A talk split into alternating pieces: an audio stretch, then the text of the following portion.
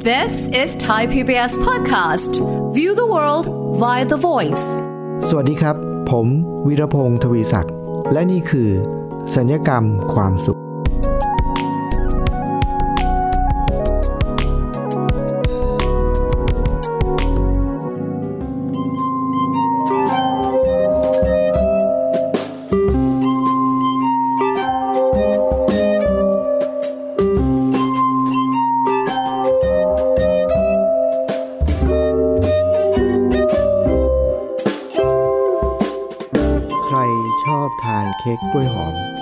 ขึ้นครับน่าผมว่านะคุณผู้ฟังหลายท่านต้องชอบทานเค้กกล้วยหอม แต่ว่าก็มีบางคนอาจจะไม่ชอบทานนะครับ วันนี้เราจะมาว่าด้วยเรื่องของเค้กกล้วยหอมกับความเยอะของมนุษย์ โดยส่วนตัวนะครับคุณผู้ฟังผมเป็นคนชอบทานเค้กกล้วยหอมครับ แล้วก็มีอยู่วันหนึ่งครับ ผมก็ไป เจอร้านร้านหนึ่งที่ขายเค้กกล้วยหอม ก็ลองซื้อมาทานดู แล้วปรากฏว่า โอ้โห มันเป็นเค้กกล้วยหอมที่อร่อยมากๆเลยครับคุณผู้ฟัง พอเราได้ทานเค้กกล้วยหอมที่อร่อยมากขนาดนั้นเนี่ย ผมก็ไปซื้อเพิ่มนะเพื่อจะได้เอาไปฝากเพื่อนด้วยนะครับคราวนี้พอเราไปฝากเพื่อนเนี่ยคุณผู้ฟังเชื่อไหมครับว่า ผมเนี่ยมีโอกาสพูดคุยกับ คนหลายคนแล้วก็เคยมีโอกาสสำรวจหรือว่าสอบถาม คนหลายคนว่าชอบทานเค้กกล้วยหอมไหมอะไรเงี้ยก็จะมีบางคนก็ไม่ชอบทานนะครับ แต่ก็จะมีบางคนก็ชอบทานเหมือนกัน ผมก็มักจะถามว่าทำไมถึงชอบทาน ก็จะมีคำตอบที่หลากหลายนะครับ กรณีนี้เนี่ยเวลาที่ผมไปเจอเค้กกล้วยหอมที่อร่อยเนี่ยผมก็ซื้อมาแล้วจะไปฝากเพื่อน แต่ว่าตอนที่ซื้อมาแล้วไปฝากเพื่อนเนี่ยครับคุณผู้ฟัง คุณผู้ฟังเคยซื้อของที่เราแบบโหยอร่อยมาก เราตั้งใจมากเลย เราอยากจะไปฝากเพื่อนสักคนหนึ่งเลยพอไปฝากเขาเนี่ยครับเขาก็บอกว่า คือเราตั้งใจมากต้องต้องอย่าลืมนะฮะพอไปฝากเขาก็บอกว่า อืม ไม่ไม่ชอบ คือไม่ได้ชอบกินเค้กกล้วยหอมไง มันเกิดอาการแป๋วแบบคือแบบฮะโอ้โหอุตส่าห์ตั้งใจมากขนาดนี้นะแล้ววันนั้นเนี่ยผมก็ถามเพื่อนบอกว่าเฮ้ยนี่มันอร่อยมากเลยนะทำไมถึงไม่ชอบล่ะ พื่อนก็บอกว่า เขาเนี่ยไม่ชอบทานเค้กกล้วยหอมเพราะ เพราะว่ามันเป็นเค้กที่เวลาทานเข้าไปแล้วเนี่ยคุณผู้ฟัง มันจะมันจะกลืนยากแล้วมันจะฝืดคอครับเพราะว่าถ้าสังเกตดีให้ดีๆนะครับ เค้กกล้วยหอมเราจะพบว่า ไม่รู้ว่ากระบวนการในการทำหรืออะไรสักอย่างหรือหรือส่วนผสมหรือสูตรมันเนี่ยนะมันจะเป็นอย่างนี้คือ เค้กมันจะแบบ ไม่ไม่นุ่มอะถ้าเราเปรียบเทียบเค้กระหว่างเค้กกล้วยหอมกับเค้กยกตัวอย่างเช่นเค้กอะไรดีเค้กเนยสดอย่างนี้ดีกว่านะฮะเค้กเนยสดเนี่ยเค้กเนยสดเนี่ยทานแล้วมันจะนุ่มแบบเหมือนกับว่าละลายละลายได้เลยอะไรเงี้ยมันก็จะอร่อยดีบางคนก็ชอบแบบนั้น แต่เค้กกล้วยหอมมันตรงกันข้าม คือเนื้อมันจะแบบไม่ไม่นุ่มแบบนั้น แล้วมันบางทีมันจะออกอาการสักๆด้วยซ้ำไปนะครับทีนี้พอผมซื้อไปฝากเพื่อนเนี่ย เพื่อนบอกเพื่อนไม่ชอบ ผมก็เลยถามบอกทำไมไม่ชอบอะเขาบอกมันกลืนยากแล้วมันฝืดคอ ผมก็เลยบอกเฮ้ยจริงหรือเปล่า คือผมประหลาดใจมากนะคุณผู้ฟัง เพราะอะไรรู้ไหมครับ เพราะว่าสาเหตุที่ผมชอบทานเค้กกล้วยหอมเนี่ย ก็เพราะว่ามันกลืนยากแล้วมันฝืดคอนี่แหละ คือ ผมมีความรู้สึกว่ามันเหมือนเวลาที่เราทานทุกครั้งเวลาที่เราทานเค้กกล้วยหอมเนี่ย มันเหมือนมีอะไรมาเกาคอนะมัน มันจะกลืนยากหน่อยๆ ซึ่งอันนั้นน่ะเป็นเหตุผลที่ทำให้ผมชอบเค้กกล้วยหอม ประเด็นคืออย่างนี้ครับคุณผู้ฟังจากการที่เราซื้อเค้กกล้วยหอมไปฝากเพื่อน หรือว่าการที่เราเคยมีโอกาสไป สอบถามคนว่าชอบเค้กกล้วยหอมไหมเนี่ยคำตอบที่ได้หลากหลายเนี่ยมันทำให้ผมเกิดความรู้สึกว่า โอ้โห มนุษย์เรานี่มันเยอะว่ะ คือ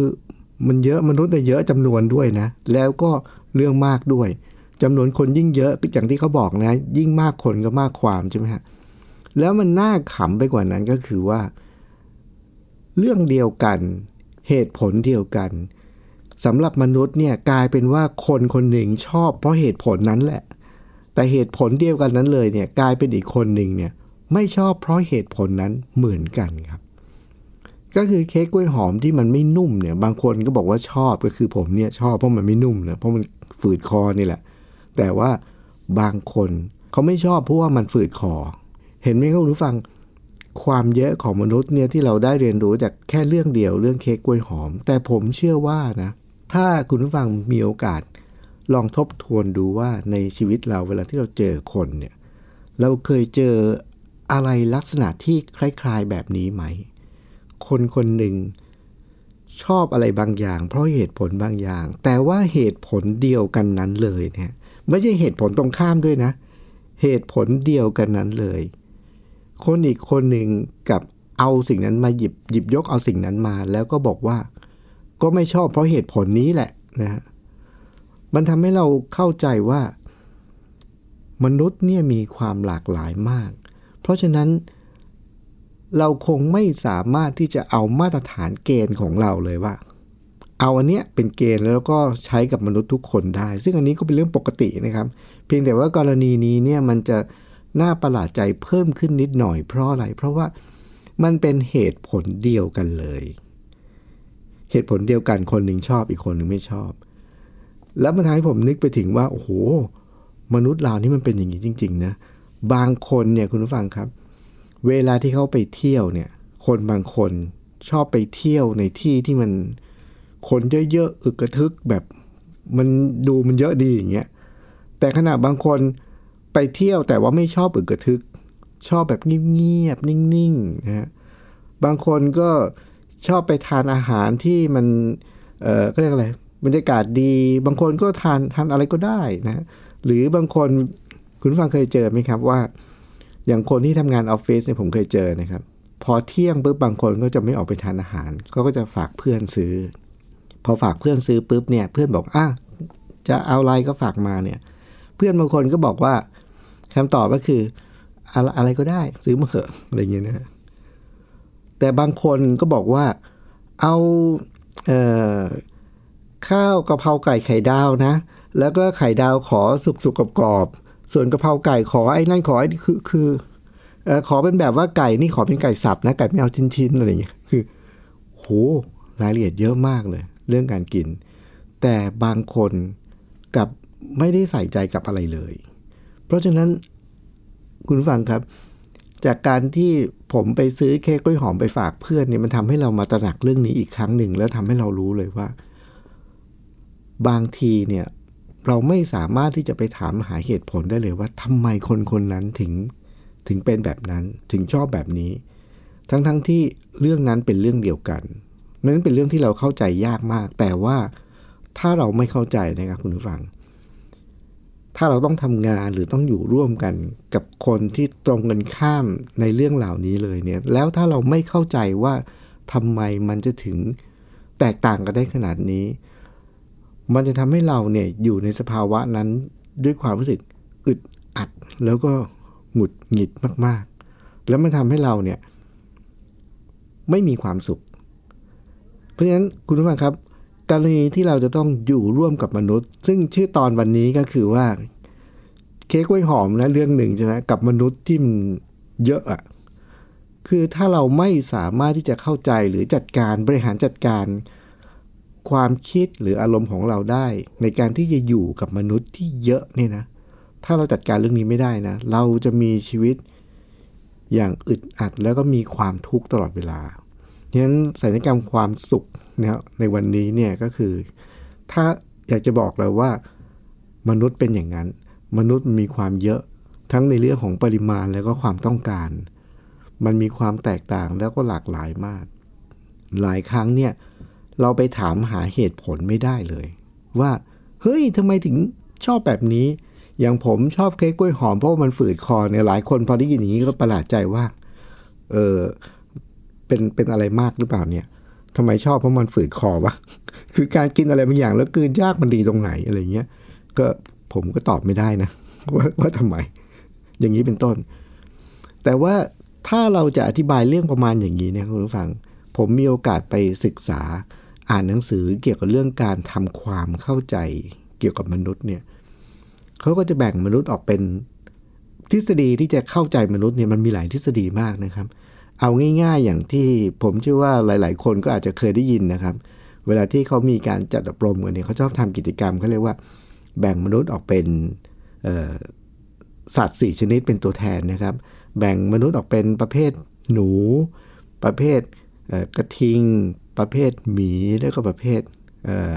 เหยี่ยวนะครับเขาก็จะบอกว่าหนูเนี่ยมีลักษณะอย่างนั้นกระทิงมีลักษณะอย่างนี้อะไรเงี้ยอันเนี้ยเพื่อจะทำความเข้าใจมนุษย์ว่าคนแต่ละคนเป็นแบบนี้ แล้วคนแต่ละคนความที่พื้นฐานของชีวิตเขาเป็นแบบนั้น มันก็ส่งผลต่อวิธีที่เขาพูด วิธีที่เขาใช้ชีวิต วิธีที่เขาจะทานอะไรไม่ทานอะไร วิธีที่เขาจะไป หรือเวลาที่เขาตัดสินใจว่าเขาจะไปเที่ยวไหน บางคนก็บอกว่าไม่ชอบไปเที่ยวทะเล บางคนก็บอกว่าไม่ชอบไปเที่ยวภูเขา บางคนก็บอกว่าไม่ชอบไปเที่ยวเมืองใหญ่ ๆ ชอบไปเที่ยวเมืองเล็ก ๆ บางคนก็บอกว่าเวลาไปเที่ยวเนี่ยไม่ชอบนั่งเครื่องบินออชอบนั่งรถขับรถไปเอง บางคนก็บอกว่าไม่ชอบขับรถไปเองเหนื่อย ชอบนั่งรถไฟรถทัวร์คือคุณว่าจะเห็นไหมครับว่ามนุษย์เนี่ยมันเยอะนะ แต่ประเด็นก็คือว่าพอเยอะแล้วเนี่ยบางทีเราพยายามไปหาเหตุผล เพื่อจะมาเข้าใจว่าทำไมเขาเป็นอย่างนี้ ซึ่งคุณฟังเชื่อไหมครับว่าถ้าใครที่พยายามไปเจอสถานการณ์อย่างนี้นะแล้วใครที่พยายามไปหาเหตุผลเพื่อที่จะเข้าใจเขาว่าทำไมเป็นอย่างนี้เนี่ยนะ เราเนี่ยกำลังจะตกอยู่ในสภาวะยากลำบากเพราะอะไรรู้ไหมครับ เพราะหลายครั้งตัวเราเองเนี่ย เป็นแบบที่เราเป็นเนี่ย บางทีเรายังไม่เข้าใจตัวเองเลย ยกตัวอย่างอย่างผมเนี่ย เกี่ยวกับเรื่องไอ้เค้กกล้วยหอมเนี่ย ผมก็ยังไม่เข้าใจตัวเองเลยทำไม ผมถึงชอบ เพราะว่ามันกลืนยากนะทั้งที่ในความเป็นจริงแล้ว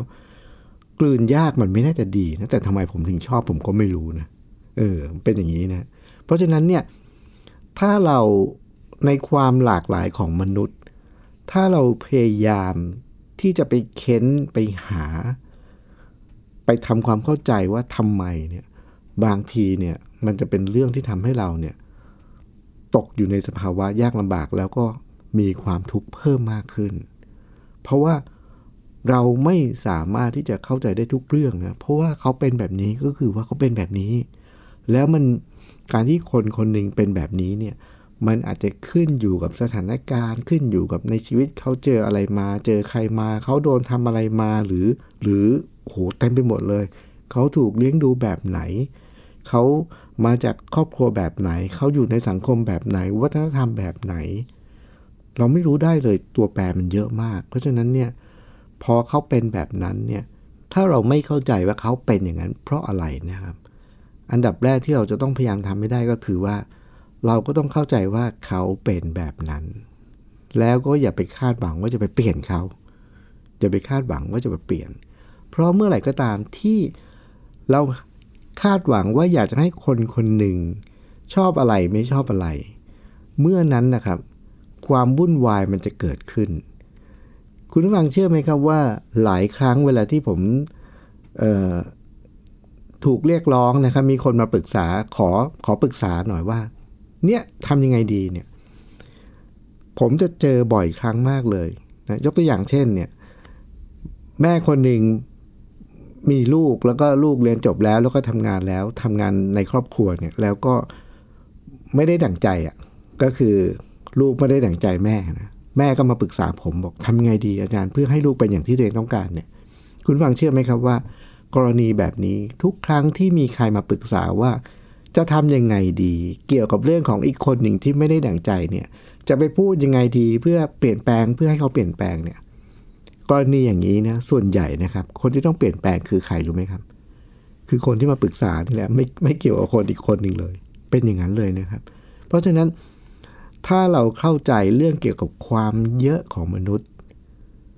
และเรามีวิธีในการบริหารจัดการเรื่องความเยอะของมนุษย์ เราเข้าใจว่ามนุษย์เป็นแบบนี้ แล้วมันก็ทุกอย่างเนี่ยมันมีเหตุผลของมัน เพียงแต่ว่าเราไม่สามารถที่จะไปเข้าใจเหตุผลนั้นได้เลย ก็คือว่าเขาชอบของเขาแบบนี้นะเขาชอบของเขาแบบนี้ก็ก็เขาชอบแบบนี้ เรามีหน้าที่ต้องรู้ว่าเขาชอบแบบนี้ ข้อที่ 1 ข้อที่ 2 เราก็มีหน้าที่จะต้องตระหนักด้วยว่า เขาไม่จำเป็นต้องชอบเหมือนที่เราชอบ เพราะเหตุผลนานาสารพัดเลยนะครับ ถ้าเป็นอย่างนั้นแล้วเนี่ยมันจะได้ไม่เกิดสถานการณ์ที่ว่าเราชอบมากเลยเค้กกล้วยหอมที่อร่อยที่สุดในสามโลกนี้เลย พอเราซื้อไปฝากเขา แล้วเขาบอกว่าเขาไม่ชอบ แล้วเราก็รู้สึกเฟลนะหรือว่าโอ้โหเสียเสียเซลเลยนะอันนี้เป็นต้น เราจะไม่อยู่ในสถานการณ์อย่างนั้นเลย เดี๋ยวช่วงหน้านะครับ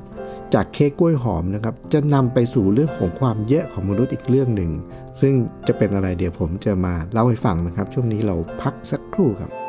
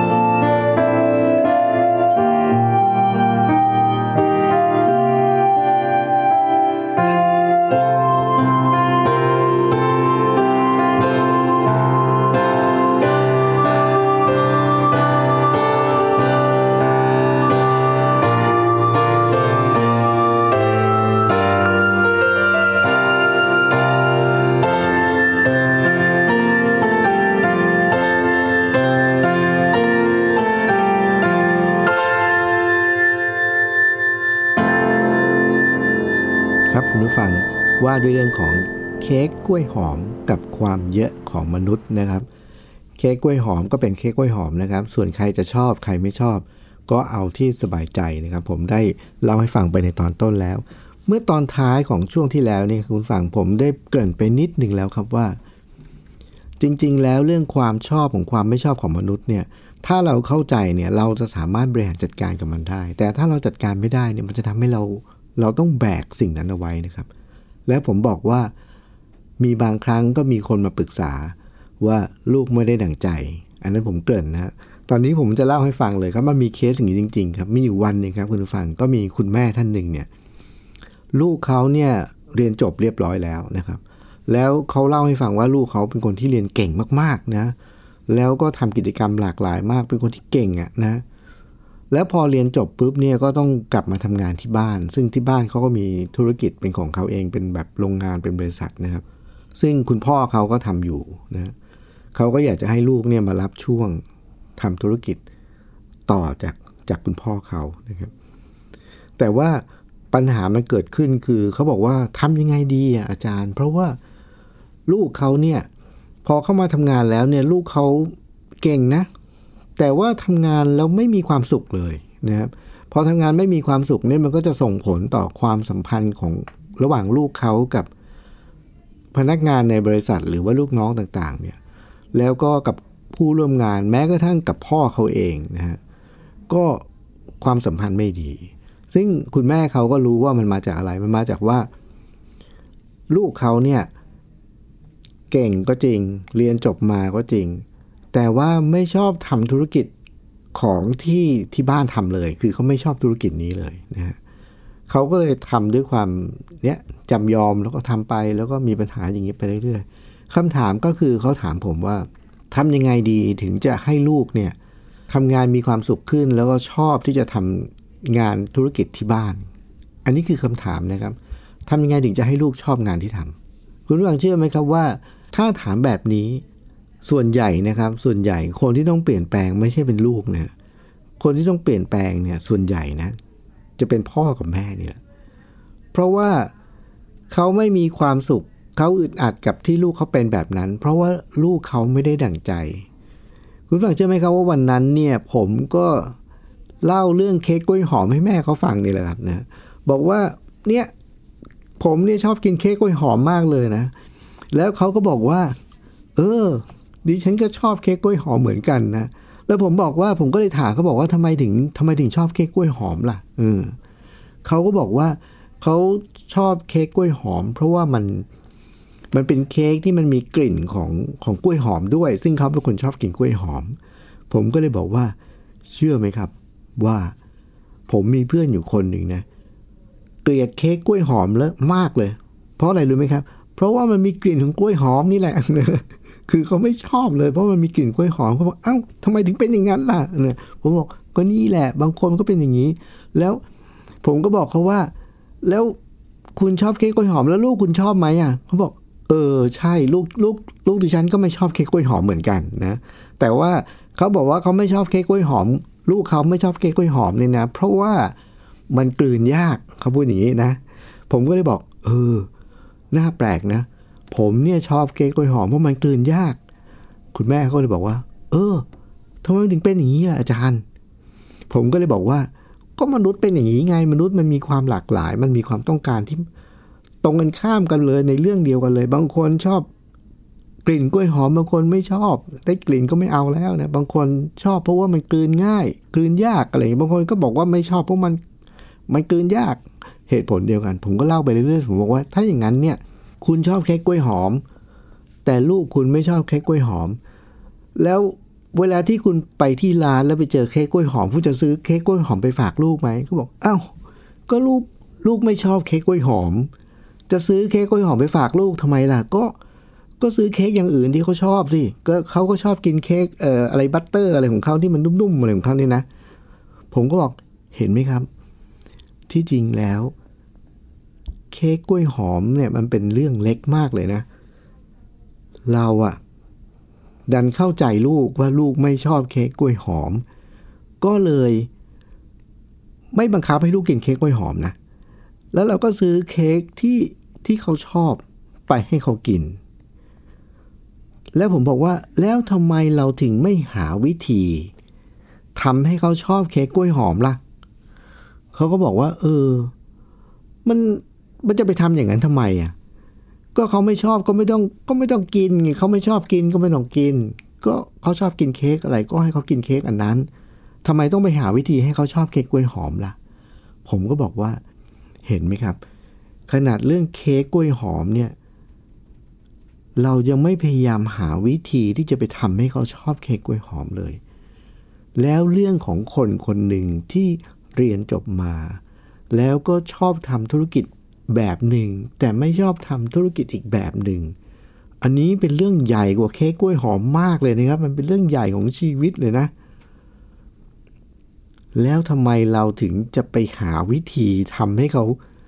รักงานที่เขาไม่รักอะ่ะทำไมเราไม่ทำแบบเค้กกล้วยหอมอะ่ะว่า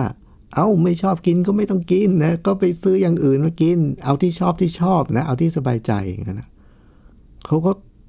เขามีสีหน้าครุ่นคิดหนักมากนะคุณผู้ฟัง เพราะว่ากับเรื่องเค้กกล้วยหอมเขาไม่เคยมีแนวความคิด ที่จะไปบังคับลูกเลยนะ แต่ว่าทำไมเขาถึงทำแบบนั้น กับเรื่องที่สำคัญกว่าเค้กกล้วยหอมมากๆ กับเรื่องการเลือกการทำงานของชีวิต เพราะมันเป็นอย่างนั้น คนคนหนึ่งเรียนจบมาแล้วก็จะมีความฝันของตัวเอง แล้วก็มีความ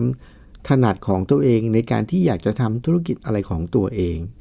เพราะฉะนั้นเนี่ยคุณฟังเชื่อไหมครับว่าวันนั้นเนี่ยเดิมเขามีความตั้งใจว่าเขาอยากจะให้ลูกเขาเนี่ยมาคุยกับผมนะครับ แล้วจะถามผมว่าอาจารย์มีวิธีในการคุยกับลูกไหม เพื่อที่จะแบบทำให้ลูกเนี่ยมีความสุขกับการทำงานที่บ้าน ในดูแลธุรกิจของที่บ้านอะไรเงี้ยในที่สุดแล้ววันนั้นเนี่ย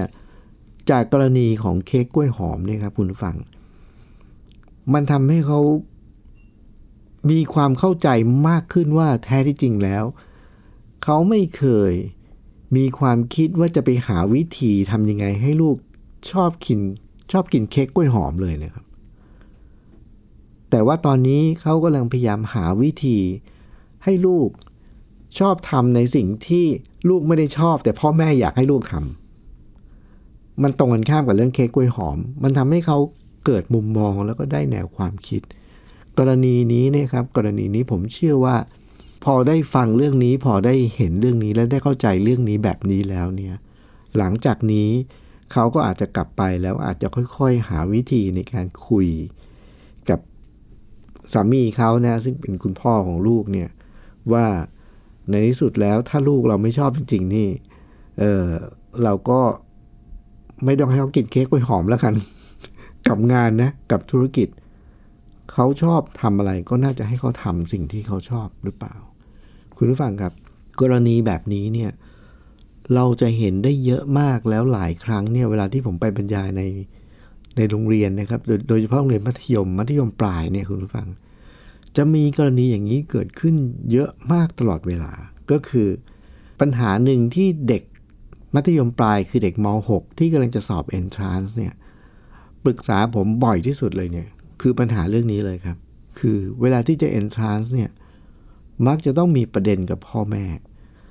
ตัวเองอยากจะเรียนสาขาหนึ่ง แต่พ่อแม่อยากให้เรียนอีกสาขาหนึ่ง อย่างนี้เป็นต้น มันแล้วสาขาที่พ่อแม่อยากให้เรียนส่วนใหญ่ก็มักจะเป็น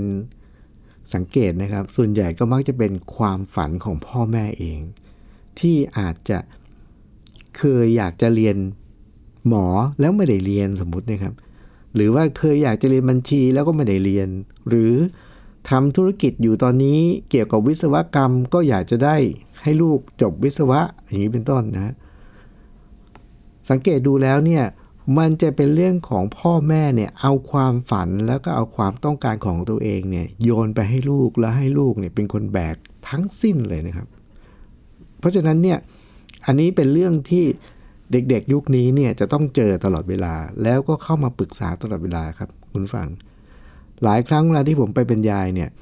พ่อแม่ก็จะพยายามหาวิธีว่าทำยังไงถึงจะให้ลูกเนี่ยได้เรียนในสาขาที่พ่อแม่เองต้องการแล้วก็ชอบ เพราะฉะนั้นเวลาที่ผมไปบรรยายผมก็จะพยายามทำความเข้าใจ ให้เขาเข้าใจว่า จริงๆ แล้วสิ่งที่เราต้องทำก็คือ เราจะต้องสังเกตว่าลูกเราเนี่ยชอบอะไรไม่ชอบอะไร เขามีความถนัดสาขาไหนวิชาไหน แล้วเขาอยากจะเรียนอะไร เรามีหน้าที่สนับสนุน ให้เขาได้ทำหรือได้เรียนในสิ่งที่เขาชอบที่เขาถนัด ไม่ใช่บังคับให้เขาเรียนตามความฝันหรือความต้องการของเรา เพราะฉะนั้นคุณผู้ฟังครับ วันนี้เนี่ยนะครับ จากเรื่องของเค้กกล้วยหอม แล้วก็นำมาสู่เรื่องของมนุษย์ที่มีความเยอะเนี่ย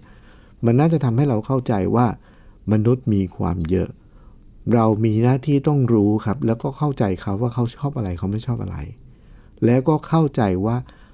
ที่เป็นอย่างนั้นเนี่ยอย่าไปหาเหตุผล เขาเป็นอย่างนั้นก็คือเขาเป็นอย่างนั้น แล้วเราก็พยายาม ที่จะไม่บังคับให้ใครมาชอบเค้กกล้วยหอมเหมือนเรา ราะฉะนั้นคุณผู้ฟังครับสัญญกรรมความสุข จะมีเรื่องราวดีๆ แบบนี้มาแบ่งปันคอยติดตามนะครับ วันนี้ผมต้องลาไปก่อนครับ สวัสดีครับ ติดตามรายการได้ที่ www.thaipbspodcast.com แอปพลิเคชัน Thai PBS Podcast หรือฟังผ่านแอปพลิเคชัน Podcast ของ iOS Google Podcast Android Podbean SoundCloud และ Spotify ติดตามความเคลื่อนไหวของรายการและแสดงความคิดเห็น โดยกดถูกใจที่ facebook.com/thaipbspodcast